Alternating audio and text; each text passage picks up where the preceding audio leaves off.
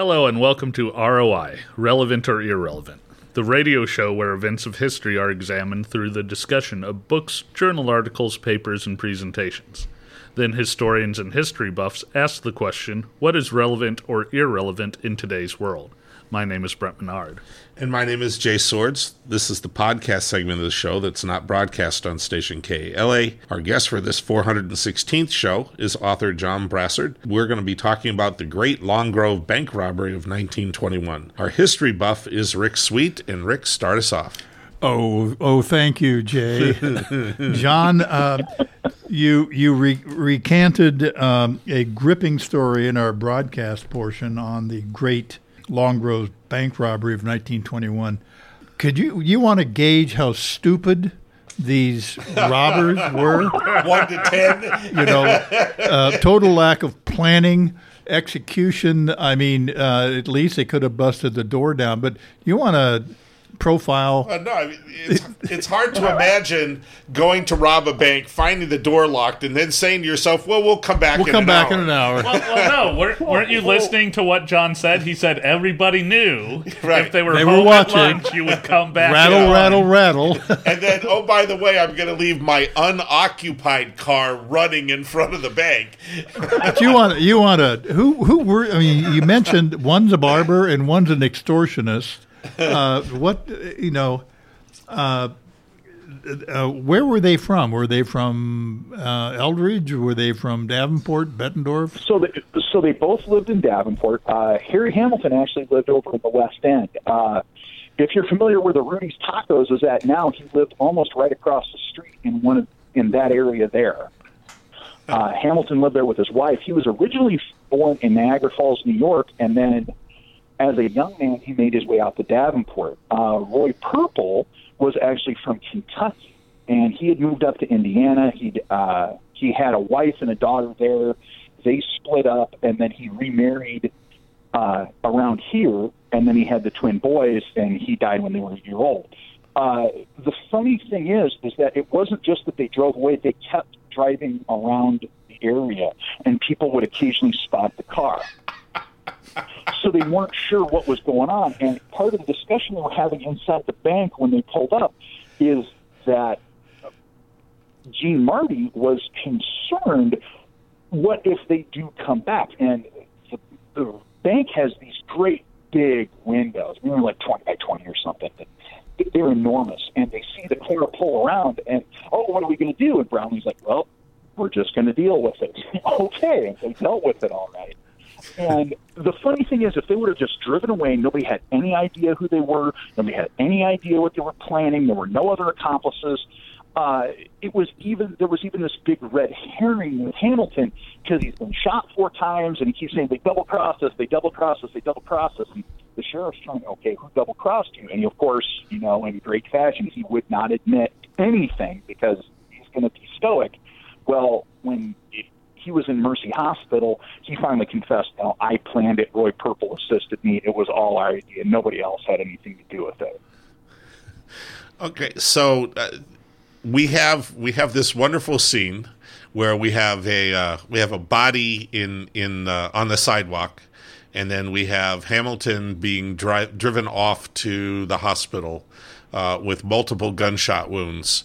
Um, so, how does this story end? Does Hamilton end up in jail for the rest of his life? Do they, you know, are- are we taking? Is this one of those? Um, Wild West things where we're stacking the body against the wall and everybody's getting their picture taken with it. I mean, how how far how far into absurdity does this thing go afterwards? Um, uh, actually, Hamilton dies of his wounds four days later.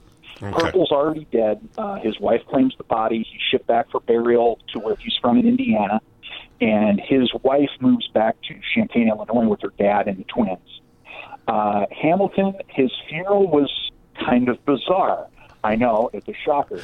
um, he dies four days later. Hamilton was extremely poor. Him and his wife. His wife was a shop. Uh, she worked in a department store nearby. I can't place which one, but I'm kind of wondering if it wasn't uh, Peterson building, Petersen Von Maur down there.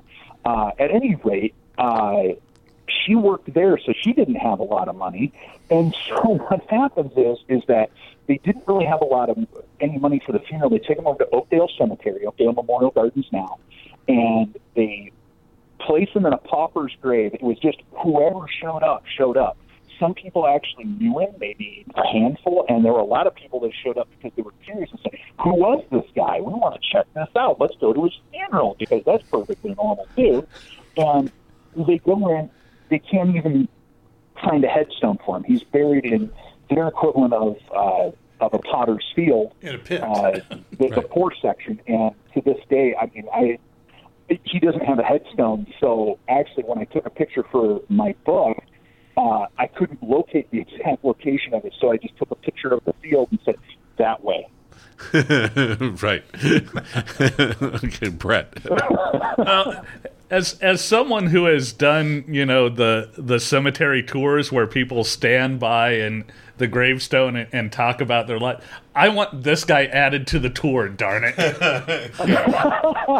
that would be such a hoot to be the person interpreting that right. let me tell you about Why the did I do this? let me tell you about the worst day of my life Right. And, and always sit there like a chastised school kid, like, and then I robbed the bank. and then I left, and then I drove around town, Right, and then I came back. But but darn it, I was a chivalrous gentleman, and kept telling the poor teller girl she that was gonna be she was going to be fine in As I'm- between pistol whipping As her I'm boss. beating the geriatric guy to death. Well, and then what was what was even better is that Hamilton was doing this. He kept threatening him. You know, he kept asking him over and over again, "Do you recognize me? Do you know me? Do you recognize me? Do you know me?" And they're like, "No, we don't. Well, no. And then he threatened before he left, "If you tell anybody this happened, which you know they're going to tell everybody this happened, they already know, Right. and if this happens, then I'm going to get my friends from Oskaloosa to come up and can handle you. Like, really? That's the best you can do? Oskaloosa, Iowa? rough, rough town, that. I mean, I, I, it, you, you can't make this stuff. No, up. you I cannot. mean, that is absolutely correct. So so I suppose I should actually toss a question in somewhere along. So you talked about um, these vigilance committees that the banks are putting together. Did they have any sort of formal application or, or formal requirements, or did you just go and say, "Oh, well, Fred's trustworthy and he's a decent shot. We should put him on the committee"? I, I think that was part of it locally, um, but it was all above board. It was it came from the highest levels of state government all the way down. Everything was officially sanctioned and agreed upon. Uh, I'm I don't know necessarily if there was a background check per se. Actually, that's a question I never thought of. So that's something for me to look up later. Um, but every bank in across the state of Iowa, all you had to do, you had to have at least four members.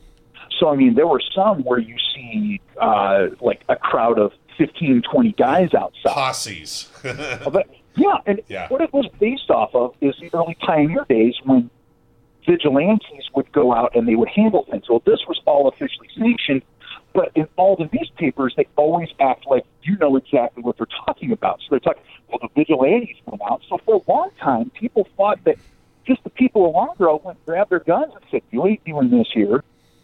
And that wasn't the case at all. This was their job to go do. Although I strongly suspect there were a few people that just kind of jumped in on the action and nobody said anything. But is- you know, I mean, why should why should those guys get all the fun? exactly. The one exciting thing that's happening in Long Grove, I want to have I my. piece. That's it, right. it became a social event, if you remember from the broadcast. For Yeah, yeah. Okay. Oh yeah. John, I was uh, uh, wondering. Uh, the robbers ended uh, ignobly. Uh, they uh, were killed for doing this uh, stupid act. How uh, how prevalent in this period of time, from the 20s, and I think you've done some research up into the 30s, were bank robberies in Iowa where the the culprits were eliminated before they could spend the ill-gotten gains. There was uh, robberies were. Uh, pardon me. Where robbers were actually killed in the attempt. There were one or two, nothing as spectacular as this. I mean, it was more what what you would expect. They came out, they robbed it, they fired, they shot back, and that was it. And it didn't have the hilarity attached to it. Uh, apparently, there were a higher class of bank robbers. Um, but overall, it was an amazing deterrent to them. We had gone from a crime wave in the 1920, in, starting about 1920, to they had all this manpower to help prevent it, and there was a real sharp decline in it. It really did work as a deterrent to it. Was it completely 100%? No. But now, because robbers always dealt with things, you have bank robberies today with silent alarms and armed guards and everything else. Well, this was kind of the upgrade in that you have kind of a local wandering group of armed guards that if you come in, you might have to deal with them. So it was another obstacle if you really wanted to do it. But still, the more obstacles, the more deterrent there is. Like, nah, we're going to go to a different bank and maybe try it there. All right, John, but I think overall, it was pretty successful. I think I'm probably going to get the last question, and, and I'm interested because in between segments we were kind of talking about, um, you know, the idea that, that this became almost a, a, folklore kind of thing. So my question is, how was this event covered in the press, and then how did that in turn sort of inform the way this story got passed down? Because you said you'd heard it as a kid, that you lived out that way and had, had heard this story before. I feel cheated. I grew up over here on the Illinois side of the river and have never heard this story because I would have been spreading and embellishing this sucker till who laid the rail. You would have written a book. Oh my God! Yeah, I mean, you could you could do so many things with this story. So so how was it covered, and and then how did sort of the the facts get meshed around or played with as time went by? So at the time, you had two big Davenport papers. Uh, you had the Daily Times and the Davenport Democrat and Leader. And what for this, because it was such big news, what one didn't cover, the other would. They took extensive crime scene photos. They took pictures of everybody involved. They took pictures of the Vigilance Commission members who were there. They took pictures of Harry Hamilton. They investigated his background. It was covered so thoroughly. Uh, during the official inquest, which was done like the next day, there were very little facts that differed between the papers and the inquest because there were, and the paper even pointed out that, well, there was very little embellishment at the inquest today, or the embellishment that was there wasn't there today. So, I mean, they were already starting to, to pump up their story a little bit. But uh, after a while, it just settled down.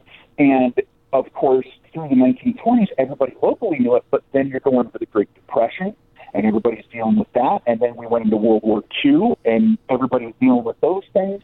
And Davenport grows up, and people move on, and nothing really happens in Long Grove after. As a matter of fact, Long Grove begins to shrink, and it's starting in the 1930s, and then it just kind of fades away. And locally, we know it. And the big reason we know it locally is that there were still bullet, there still are bullet holes in the side of the bank from oh, that okay. bank robbery.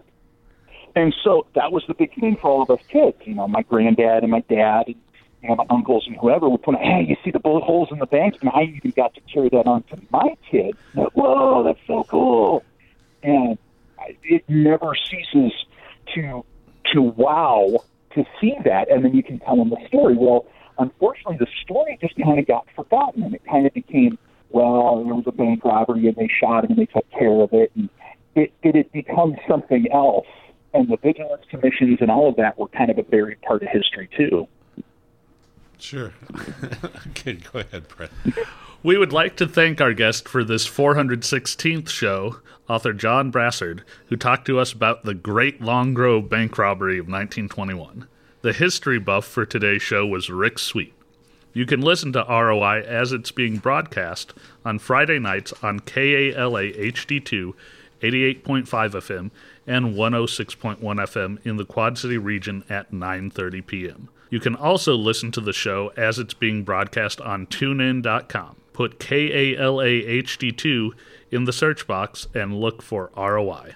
Many of our previously recorded shows can be heard at SoundCloud.com.